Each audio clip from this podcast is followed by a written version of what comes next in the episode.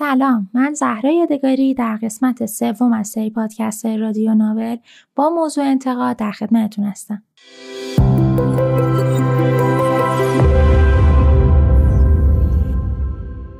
توی اپیزود اول در مورد تعریف انتقاد و اینکه چرا انتقاد پذیر نیستیم صحبت کردیم و در اپیزود بعدی به این سوال پاسخ دادیم که چطور انتقاد پذیر باشیم.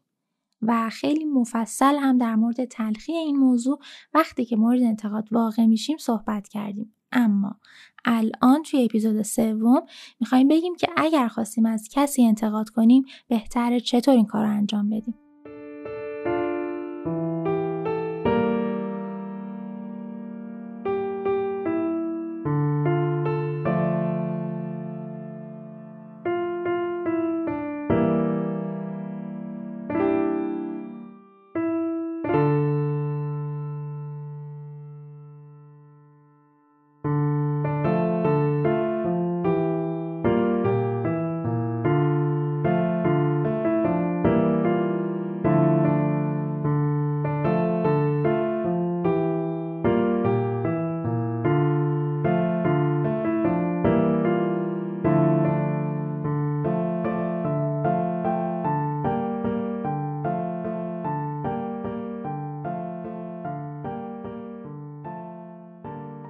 از اونجایی که تلخ بودن انتقاد چیزی نیست که تجربهش نکرده باشیم تا اینجا فهمیدیم که چه چیزهایی باعث شده تا اون رو انقدر تلخ بدونیم. پس لازمه که خودمون هم حواسمون باشه که چطور انتقاد می‌کنیم تا هم ما به هدفمون برسیم و هم بیشترین تاثیر مثبت رو بر روی فرد مقابلمون بذاریم. به قول خانم کیم اسکات نویسنده کتاب سراحت تمام ایار که یکی از مدیران اجرایی مطرح در سیلیکون ولی هم هستند حتی تذکر دادن درباره سبزی لای دندون یا اشتباه های دستور زبان هم کار ساده ای نیست. چه برسه به اینکه می‌خواین به کسی بگین دچار سوگیری های بدی شده. بعد تازه شفقت و مهربونی هم می‌خواین نشون بدین از خودتون ضمن اینکه می‌دونین در معرض واکنش دفاعی شدید و ناعادلانه ای قرار دارین که باید از خودتون هم مراقبت بکنین واقعیت اجتناب ناپذیر ماجرا اینه که انتقاد سریح ممکنه واقعا وحشتناک به نظر برسه. اگه فقط یک روز تصمیم بگیرین کاملا شفاف باشین چه اتفاقی میافته؟ طبیعتا ممکنه که خیلی خوب پیش نره. جیکوبز یک نویسنده است. ایشون برای داستانی که روش کار می‌کرد متعهد شد تا چند هفته صد درصد شفاف باشه. اون این کار رو با هر کسی که صحبت می‌کرد انجام داد. مادر، همسر، فرزندان، همسایه و حتی دوستان همسرش. او تعریف می‌کنه که من و همسرم در رستوران بودیم و تعدادی از دوستانش رو توی رستوران دیدیم که اون از زمان دانشگاه اونا رو ندیده بود. اونها با هیجان گفتن که همه ای ما باید بازم دور همدیگه جمع بشیم و با بچه قرار بذاریم. من مجبور شدم به تعهدم پایبند باشم و اون چه که در ذهنم بود بگم. شما بچه خوبی به نظر می رسید اما من واقعا نمی‌خوام دوباره شما رو ببینم. اونها به حق آزرده شدن و همسرم هم به شدت عصبانی بود. همونطور که می‌بینین سریح بودن عواقب خودشو داره. پس برای اینکه خدایی نکرده انتقاد به حقمون رو به شیوهی ناسالم مطرح نکنیم قراره که من یه سری راهکارا رو بهتون بگم. راهکار شماره یک چارچوب سراحت تمام ایار رو بشناسید. خانم کیمسکات یک چارچوبی رو ترسیم کرده در کتابش که خیلی جالبه. محور X و Y رو تجسم کنین به طوری که در محور X ها که افقیه چالش مستقیم رو بذاریم و روی محور عمودی یا Y ها توجه شخصی رو قرار بدیم. حالا زمانی که ما در حین انتقاد مستقیم و شفاف به فرد مقابلمون توجه کافی داریم سراحت مشفقانه داریم انجام میدیم. که دقیقا بهترین نقطه که من قصد دارم با ارائه یک سری راهکار بودن درش رو بهتون پیشنهاد کنم. اما اگر بدون سراحت کافی ولی صرفا توجه به فرد مقابل بهش بازخورد بدیم اسمش میشه همدلی ویرانگر. یعنی اون جایی که ما فقط می‌خوایم دل فردی رو به دست بیاریم و یک تصویری دلنشین اما دروغین رو براش ترسیم کنیم. یه ضرب المثل روسی هست درباره فردی که باید دم سگش رو ببره اما اونقدر دوستش داره که به جای بریدن یک باره هر روز فقط دو سانتیمترش رو می‌بره. اون می‌خواد درد و رنج رو از سگش دور کنه اما عملا داره بیشترش می‌کنه یه جورایی همون دوستی خاله خرسه خودمونه. حالا وقتی که به فرد مقابلمون توجه نمی کنیم اما به طور مستقیم و سریح بهش بازخورد میدیم و انتقاد می‌کنیم این هم کار خوبی نیست. و خانم کیم اسکات اسمش رو تهاجم گزنده می‌ذاره که طبیعتا می‌دونیم اثر چندان مثبتی هم نداره. ولی اگه نه سریح باشیم نه به طرف مقابل توجه کنیم تبدیل میشیم به فرد درویی که با دقلکاری سعی داره مذاکره کنه. حالا برای اینکه بهتر متوجه این اصطلاحات بشین فرض کنین که شخصی زیپ شلوارش بازه و شما می‌خواین این رو بهش بگین. سراحت تمام ایارش میشه اینکه یواشکی و درگوشی بهش بگیم زیپ شلوارت بازه ها. همدلی ویرانگرش این میشه که سکوت کنیم چون نگرانیم که اون خجالت بکشه. تهاجم گزندش میشه که داد بزنیم جلوی همه و بگیم اوی زیپ شلوارت ببین بازه.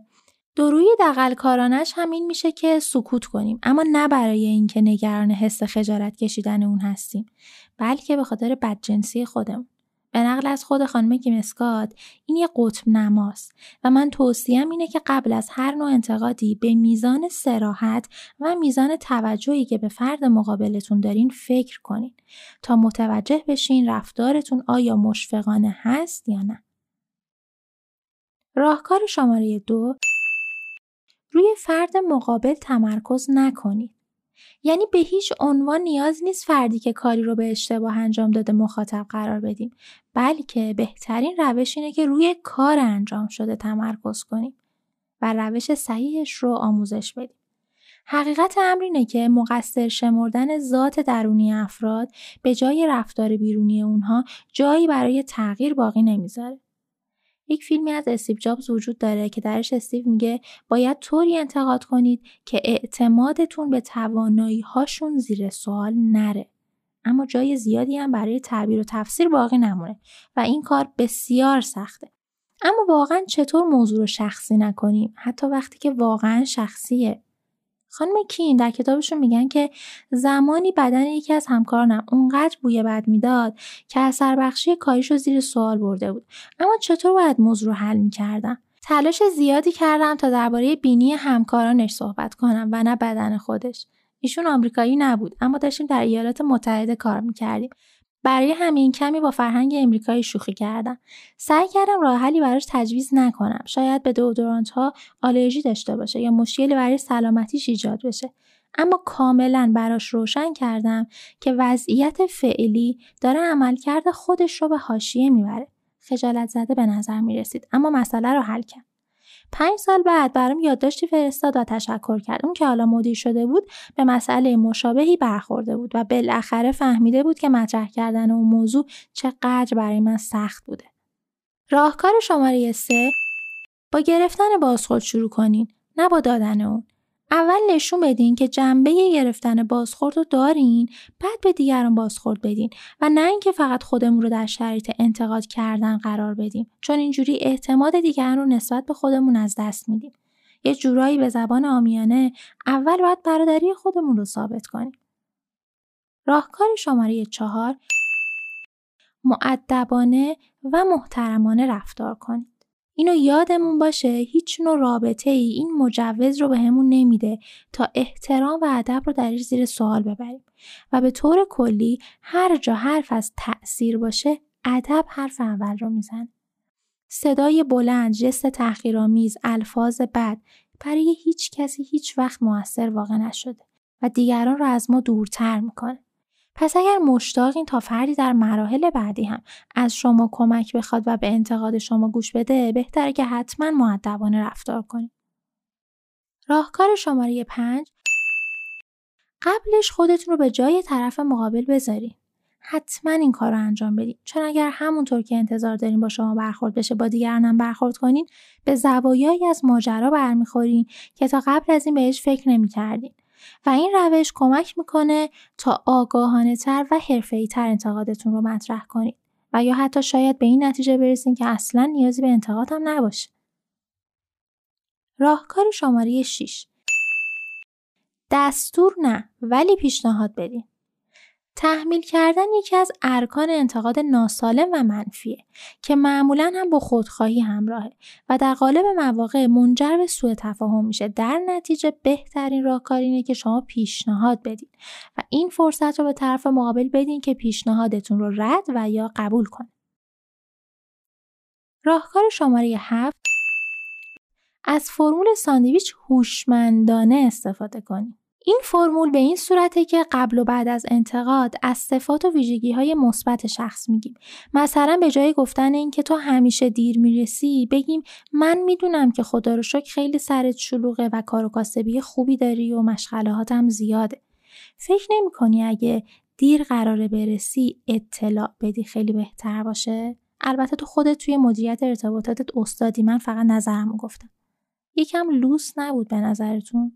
حق با شماست. خیلی وقتا استفاده از این تکنیک ماجرا رو لوس می‌کنه اما نه همه وقتا. یعنی چی؟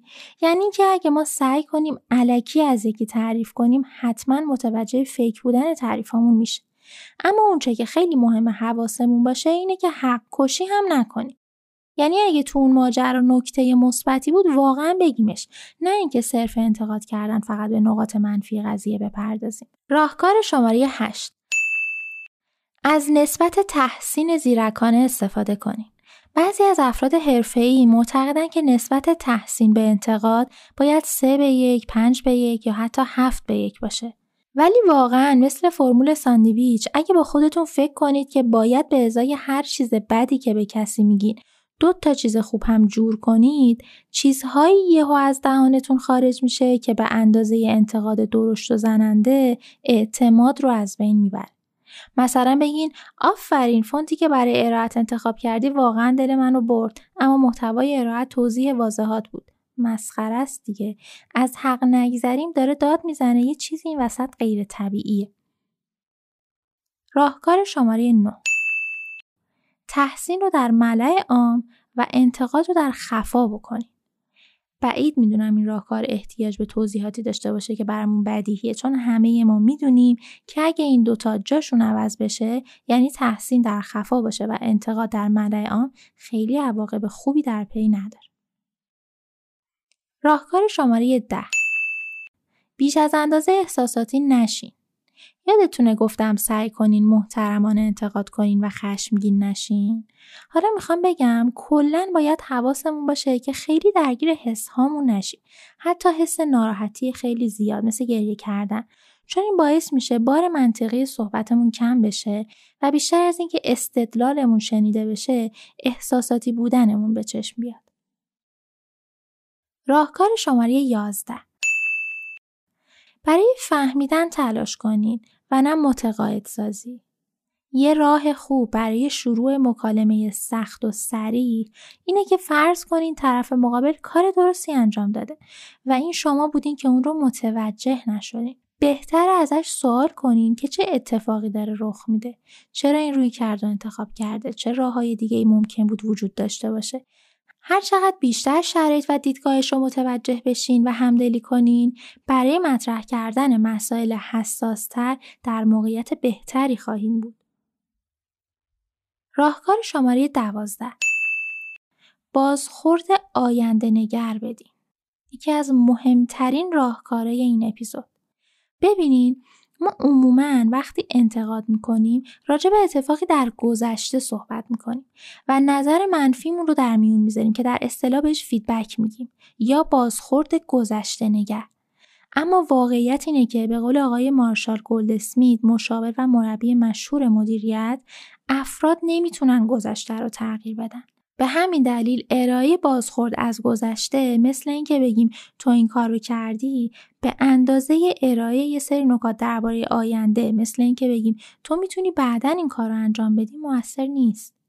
و در کل اگر بتونیم مکالمات رو در قالب می‌خواهیم به اینجا برسیم مطرح کنیم و اون رو محور اصلی قرار بدیم اینطوری داشتن یه مکالمه سریع و شفاف راحتتر میشه. ما در رادیو ناول درباره مهمترین دقدقه های فردی و سازمانی صحبت می‌کنیم که در زندگی پیچیده امروز تقریبا همه باهاشون درگیریم. محتوای هر اپیزود از چندین کتاب و مقاله خوب درباره اون موضوع اقتباس و خلاصه شده.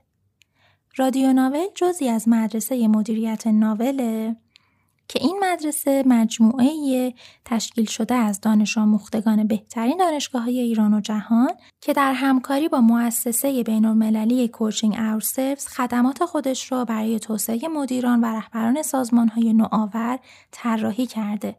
برای اطلاع از خدمات مدرسه مدیریت ناول می‌تونین به وبسایتی که توی کپشن می نویسم مراجعه کنین و یا با ما تماس بگیرید.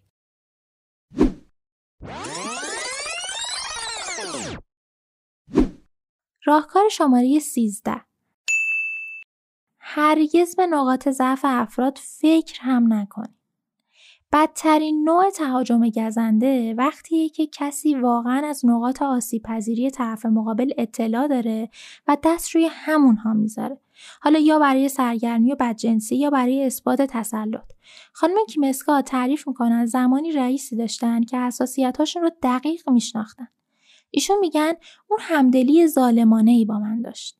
خیلی دوست دارم اینو بدونین که هیچ چیزی سریعتر از سوء استفاده از نقاط ضعف افراد اعتماد متقابل رو از بین نمی‌بره. راهکار شماره 14 گفتگو رو حول ایده ها شکل بدین نه حول آدم ها.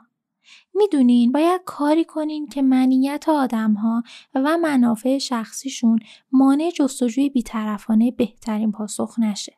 چون هیچ چیزی بیشتر از منیت افراد مسیر درست کردن کارها و پیدا کردن بهترین راه حل و پذیرش انتقاد رو سخت نمی‌کنه. توی سازمانتون اجازه ندین برای آدم ها مهم باشه که ایده مال چه کسیه. دائما هدف رو یادآوری کنید.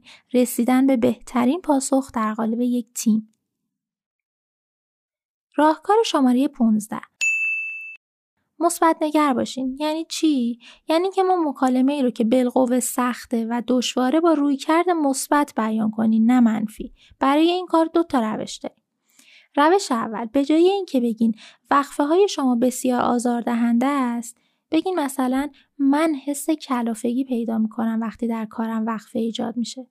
این کار باعث میشه به جای القای حس مقصر بودن به فرد حس وجود یک مسئله رو القا کنه که در نهایت به حل اون مسئله توسط اون دو نفر منجر میشه. روش دوم کورت ویسر روانشناس هلندی این راهکار رو پیشنهاد می‌کنه و میگه که اگر می‌خواین کسی کاری رو انجام بده که خودش نمی‌خواد با کمک خود او به دنبال یک راه حل باشین. به عنوان مثال اگر کارمند شما با مشتریان خوب برخورد نمی‌کنه به اون نگین که تو با مشتریان بد برخورد می‌کنی و این رفتار دیگه نباید تکرارش به جاش بگین به نظر میاد که بعضی وقتا مشتریا تو رو خیلی اذیت می‌کنن و این باعث آزار تو میشه. به نظرت چطور می‌تونیم از این مشکل جلوگیری کنیم؟ راهکار شماره 16 عبارت به خودت نگی رو برای همیشه حذف کن. در پادکستی آدم گرنت از کی می‌پرسه که ما چطور می‌تونیم در ارائه انتقادات بهتر بشیم و ایشون پاسخ میده بزرگترین توصیه من حذف عبارت دونت اکید پرسونالیه یا در واقع همون به خودت نگیر خودمون. اگر کسی ناراحت بشه یا واکنش عاطفی داشته باشه طبیعی و اجتناب ناپذیره. مهم اینه که شما می‌خواین با دلسوزی به اونها واکنش نشون بدین. شما وقتی میگین به خودت نگیر عملا دارین احساسات فرد رو انکار می‌کنین. مثل اینکه بگین ناراحت نباشی عصبانی نباش. بخش مهمی از کار شما چه به عنوان یک دوست صمیمی و چه به عنوان رئیس به رسمیت شناختن واکنش های احساسی افراد و سر و کله زدن با اونهاست. نه ترد کردن و نادیده گرفتنشون. کیمسکات در جای دیگه اضافه می‌کنه که مهم اینه هم برای تعریف و تمجید و هم برای انتقاد و خصوصا برای انتقاد فروتن باشید. یکی از مهمترین کارهایی که می‌تونین موقع انتقاد انجام بدین بیان هدف و ابراز حسنیتتون به طور شفاف. راهکار شماره 17 روابط شخصی نزدیک ایجاد کنید. این راهکار توی سازمان ها بیشترین کاربرد رو داره. در واقع هر چقدر که افراد همدیگر رو بیشتر بشناسن و دوست داشته باشن و خیرخواه هم باشن احتمال اینکه یک مکالمه و یک بازخورد سریع نتیجه منفی داشته باشه خیلی کمتر. راهکار شماره 18 خود خودت باش. فرد کافمن یکی از مربیان در گوگل شعار معروفی داشت که اگر اون رو گوگل کنین بیش از 8 میلیون نتیجه پیدا میشه. علتش هم اینه که افراد بسیار مطرحی در جهان برای سخنرانیشون از ایشون نقل قول کرده. اون همینه که خود خودت باش. خود خود بودن از اون دست مفاهیم سختیه که تعریف کردنش اصلا راحت نیست. اما وقتی بهش دل بدین کم کم حسش می‌کنید. یعنی باید خودتون نمادی از این رفتار باشین. مثلا به کارمنداتون نشون بدین که شما هم در بعضی جنبه ها آسیب پذیرین و وقتی که کارها خوب پیش نمیره پنهونکاری نکنین. چون این کار فضای بروز همین رفتارها رو برای دیگران هم مهیا می‌کنه.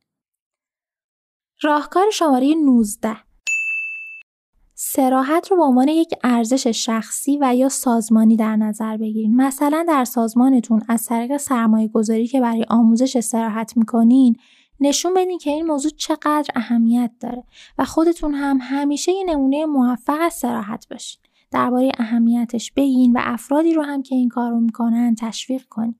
راهکار شماره 20 محیطی امن برای سراحت بسازین.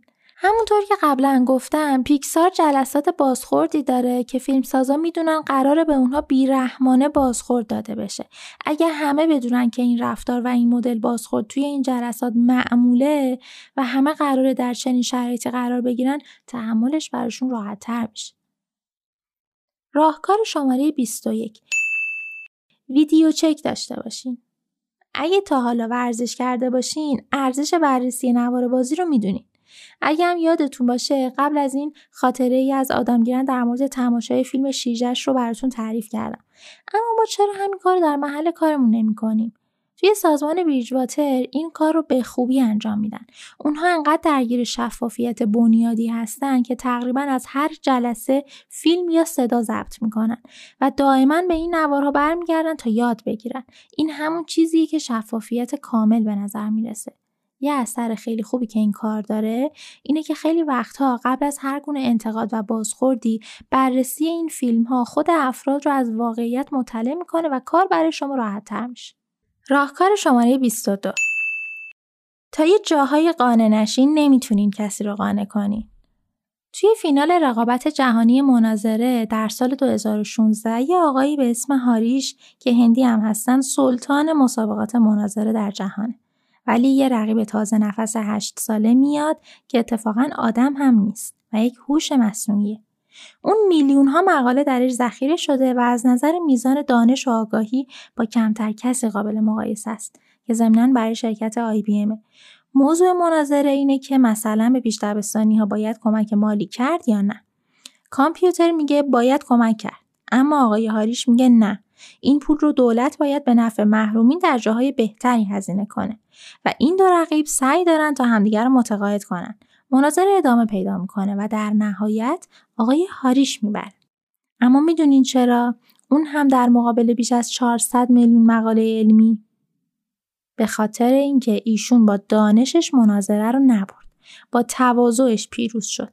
و وقتی مخاطب داشت ایشون رو تماشا می‌کرد می‌دید که هاریش در جستجوی فهمیدن و نبردن مسابقه در اینجا شاید بد نباشه که بگیم چه چیزی سراحت تمام ایار و یا انتقاد سالم نیست.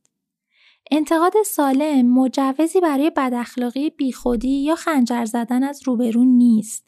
انتقاد سالم دعوت به ایرادگیری و مطب خشخاش گذاشتن هم نیست. انتقاد سالم گپ و گفت بیهوده ای نیست که برونگراها درونگراهای تیم رو خسته کنن یا اگر خودتون درونگرا هستین شما رو از پا بندازه. به چالش کشیدن آدم ها انرژی خیلی زیادی از ما می‌گیره. طبق یه قانون سرانگشتی خوب توی رابطه ها هر روز باید سه تا چیز بی اهمیت رو نگفته باقی بذاریم. به عنوان جمعبندی هم دوست دارم تا چند تا نقل قول داشته باشم. خانم لیان رنینگر که روانشناس هم هستن در تتاکشون میگن که بازخوردهندگان بزرگ نه تنها می‌تونن پیام ها رو به خوبی بیان کنن بلکه مرتبا افراد مشتاقن تا ازشون بازخورد بگیرن. در حقیقت تحقیقات ما در مورد رهبری ادراکی نشون میده که نباید صبر کنید تا به شما بازخورد داده بشه. چیزی که بهش بازخورد فشاری میگیم. بلکه باید فعالانه بازخوردها رو درخواست کنید. چیزی که اون رو بازخورد کششی میگیم. بازخورد کششی شما رو به عنوان یک یادگیرنده مداومی که قدرت در دستانشه معرفی می‌کنه. در ادامه هم به عنوان یک اصل کلی در زندگی به شما عزیزان پیشنهاد می‌کنم که تا می‌تونین خیشتنداری کنین و افراد رو نقد نکنین.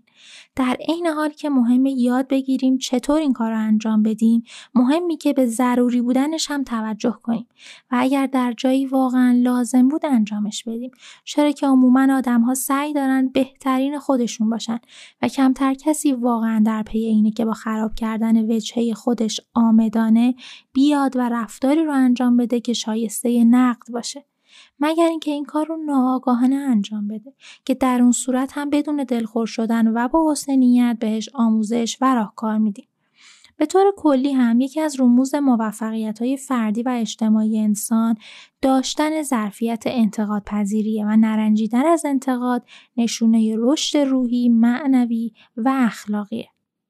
و در آخر خیلی دوست دارم نقل قولی هم از بزرگان دینیمون داشته باشم. امام هادی میفرمایند که اتاب و انتقاد کلید گفتگوست و اتاب بهتر از کینه به دل گرفتنه. امام جواد هم میفرمایند که انتقاد پذیری از نیازهای اساسی هر انسانی در مسیر کمال.